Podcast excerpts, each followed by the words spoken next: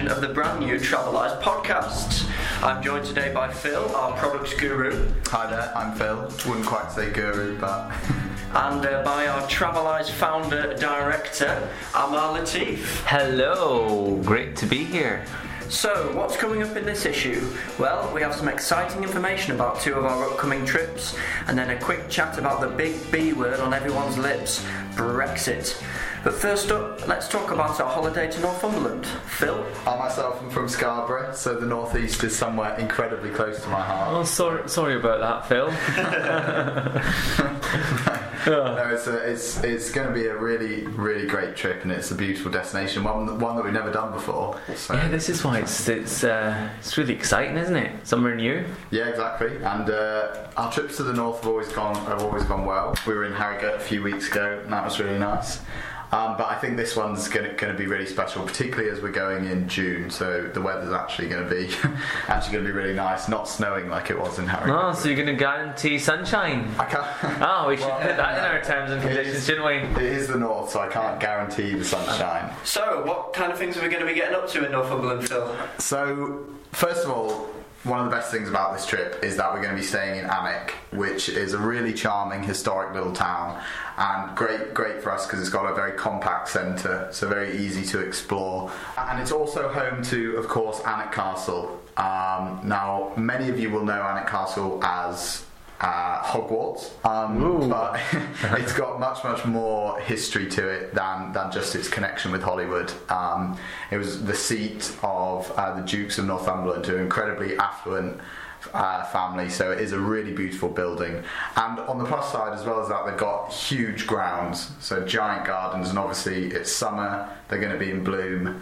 So it'll be a lovely place to relax in the afternoon as well. I can't say I have been to the Alnwick Gardens, and they are you? they are incredibly impressive, especially the Poison Garden at Alnwick, That which is sound- which is uh, quite an Oh, experience. So it's going to be very important. Um, yeah, as a VI, a side person might say, "Oh, actually, do you want to come and um, taste a little bit of this?" Yeah. well, we'll, we'll, we'll keep a strict eye on that. I'm sure. yeah. But it is it's full with various plants that would do you untoward if you were to touch or ingest them. So it's uh, Yeah. it's, a, it's an interesting place to be, is the Alnwick Poison Garden. Yeah, well, it's uh, it's going to be a great first day, but then obviously um, can't spend all of our time in Alnwick, so we are going to explore the surrounding area a bit more. Following day, we're going to Holy Island. I don't know if you know about Holy Island, but you can only get there at certain times of day because the causeway gets covered by the tide. Um, so that's obviously you've got to make sure that we've. Uh, Timed it right, so that's where the real product guru in me has to come out to make sure our bus isn't trapped somewhere on the causeway as the, as the water level rises. Again, Um, I have to say, I have rushed across the causeway. Where haven't you been, Dan? Well, I've been to everywhere in the northeast. as. Yeah, we've uh, quite well travelled, Dan, our marketing guru. Yorkshire, Northumberland. Yorkshire and Northumberland done. Tick Yeah. those off. So, very eerie, spooky place, this kind of isolated island, but it's on a lot of people's uh, UK bucket lists because it is so beautiful. Um, and we're working with a great guide there who's going to give us some history of the place and also try and uh, try and include some tactile elements to our tour of the main town there, stuff like that. Really get a feel for the place. And then uh, once we time it right, back across the causeway, we're going to be visiting Bamburgh Castle. Bamburgh is a wonderful seaside town, and it's got this kind of big, imposing castle which dominates the skyline. Um, as well as that, I would strongly suggest while we're in Bamburgh sampling some sort of crab sandwich, fish and chips, you know, just some sort of something traditional from the northeast coast. They are great, the UK trips. They really give people a chance to explore the Traveleyes concept, Yeah. don't they? Exactly. Uh, F- First it will be Northumberland, next it will be Nepal or Machu Picchu, you know, the, the world is your Little oyster. taster, isn't it? Choose. Speaking of Machu Yeah. Picchu, we also have a, a fabulous trip to Peru coming up this summer. A favourite destination of Traveleyes. We've been to Peru many times. Our special guest today, Amar Latif, has been to Peru with, with, with Traveleyes before. Yeah. Talk us through Peru, Amar. Yeah, I've done Peru many times now, um, but it's one. It is one of my favourite destinations. It's just brilliant. The people are just fantastic, and we go to this incredible museum in Lima where um, the curator is just brilliant. They'll just take out the art, Inca artifacts, and then everyone gets to touch and feel these Inca artifacts. And Dan, some of them are very rude. Oh, I've, I've, And it's just- heard the stories. I've heard the It's just incredible. Can you see the one in my office I just behind say, you? you actually have a replica Inca artifact on I your do. shelf Do you want to describe it? I will describe it. What it is? It is a woman washing her hair over a, a washing bowl. Actually, is it a woman or It, a is a, man? it could well be a man with, with longer I always hair. thought it was a man. And basically, you get to touch and feel these Inca artifacts, and then they let you um, keep them, but you can't choose which one you want because everybody always wants a root one. It's fairly PG, the one in your office, isn't it, Alba? I know, and it's quite ironic because I don't have any hair um, anyway. So always, whenever I feel it, it always makes me feel a little bit envious. Um, so we do that in Lima, and then uh, you know we go from Lima to Arequipa and Cusco, and then um, you know higher up to Puno. Um, but Arequipa is just this wonderful place, and just from memory, I think it's got about 360 days of sunshine. Wow. So. Almost as much sunshine as Northumberland. That's it, yeah. um, so if you're really, really unlucky, um, you might be there, um, you know, one of the five days out of the year when it's not sunny. So Amar, on our trip, we get to get the train to, up to Machu Picchu. One of the things I've always wanted to do. Surely it's got to be one of the most beautiful train rides, pretty much. It, it is. It's amazing. We take the train from Cusco, and one of the things I like uh, there is, you know, even if you're visually impaired, it's incredible because we hire the most incredible um, tour guides that can really bring the description alive so that you get chills running through your spine um, so you know we make sure that you know you really get to uh, understand you know what's around you and stuff and even if you can't see it you know you can feel it.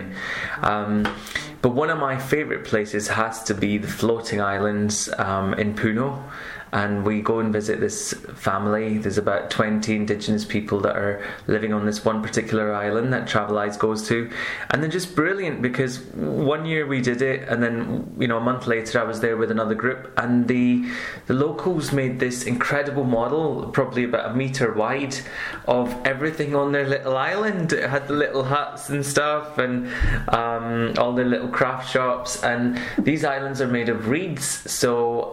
How can you describe reeds? Imagine like lots of spring onions stuck together. uh, and when you walk on their island, you can kind of feel them, um, you know, bouncing. Oh, it's just it's just an incredible feeling. It's, it's it seems like it's very unique. Well, that's what we like to call the Traveleyes touch, isn't it? Getting to do things that you wouldn't do with other tour companies. I always think getting out there and meeting the people and doing cultural things and then, you know, preparing little models for us and stuff is almost better than the giant kind of, you know, Machu Picchu, something like that, an incredible view. Because you really feel like you've explored the place a bit more. Exactly. I mean, interacting with people. I think that's one of the highlights of traveling for me. Is you know you can hear about things, um, you, you know you can watch them on telly, but actually going there and really interacting with locals, it makes a massive, massive difference.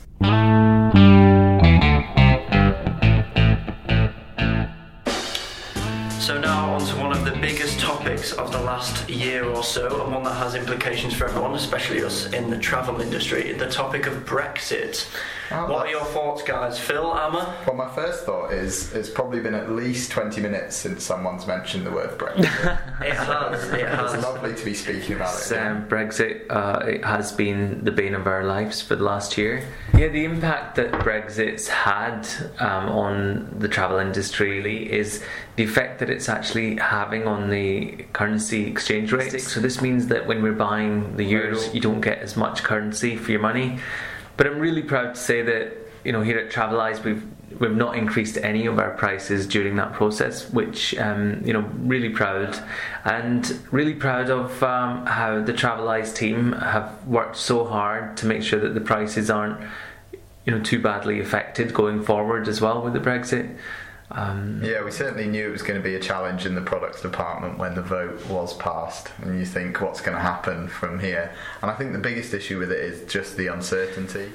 I mean, the way I see it is, you've only got one life, and you know you can't turn back the time. So I think it's just so important to get out there and experience so many things, um, see lots of places, and, and, and meet lots of people, and. And, and it's not just being out there and experiencing it, but when you come back, you know, you bring something back with you. I usually like to bring maybe a couple of Toblerones back from duty. yeah, you can bring back some Toblerones or. In order of importance, it goes lifelong, life affirming memories, Toblerones for family and friends. um, So Oh. don't fret, there'll always be duty free for Toblerone. That's right. Well, with that thought, I think I'm going to go off and have a Toblerone. I think we're all going to go off and have a Toblerone. So thank you so much for listening to the first edition of the Traveleyes podcast. We hope you've enjoyed it and we'll be back to talk to you soon. So thank you very much, Phil. thank you, Dan. Thank you very much, Amar. Thank you, Dan. And I've been Dan, so thank you very much and we'll see you next time.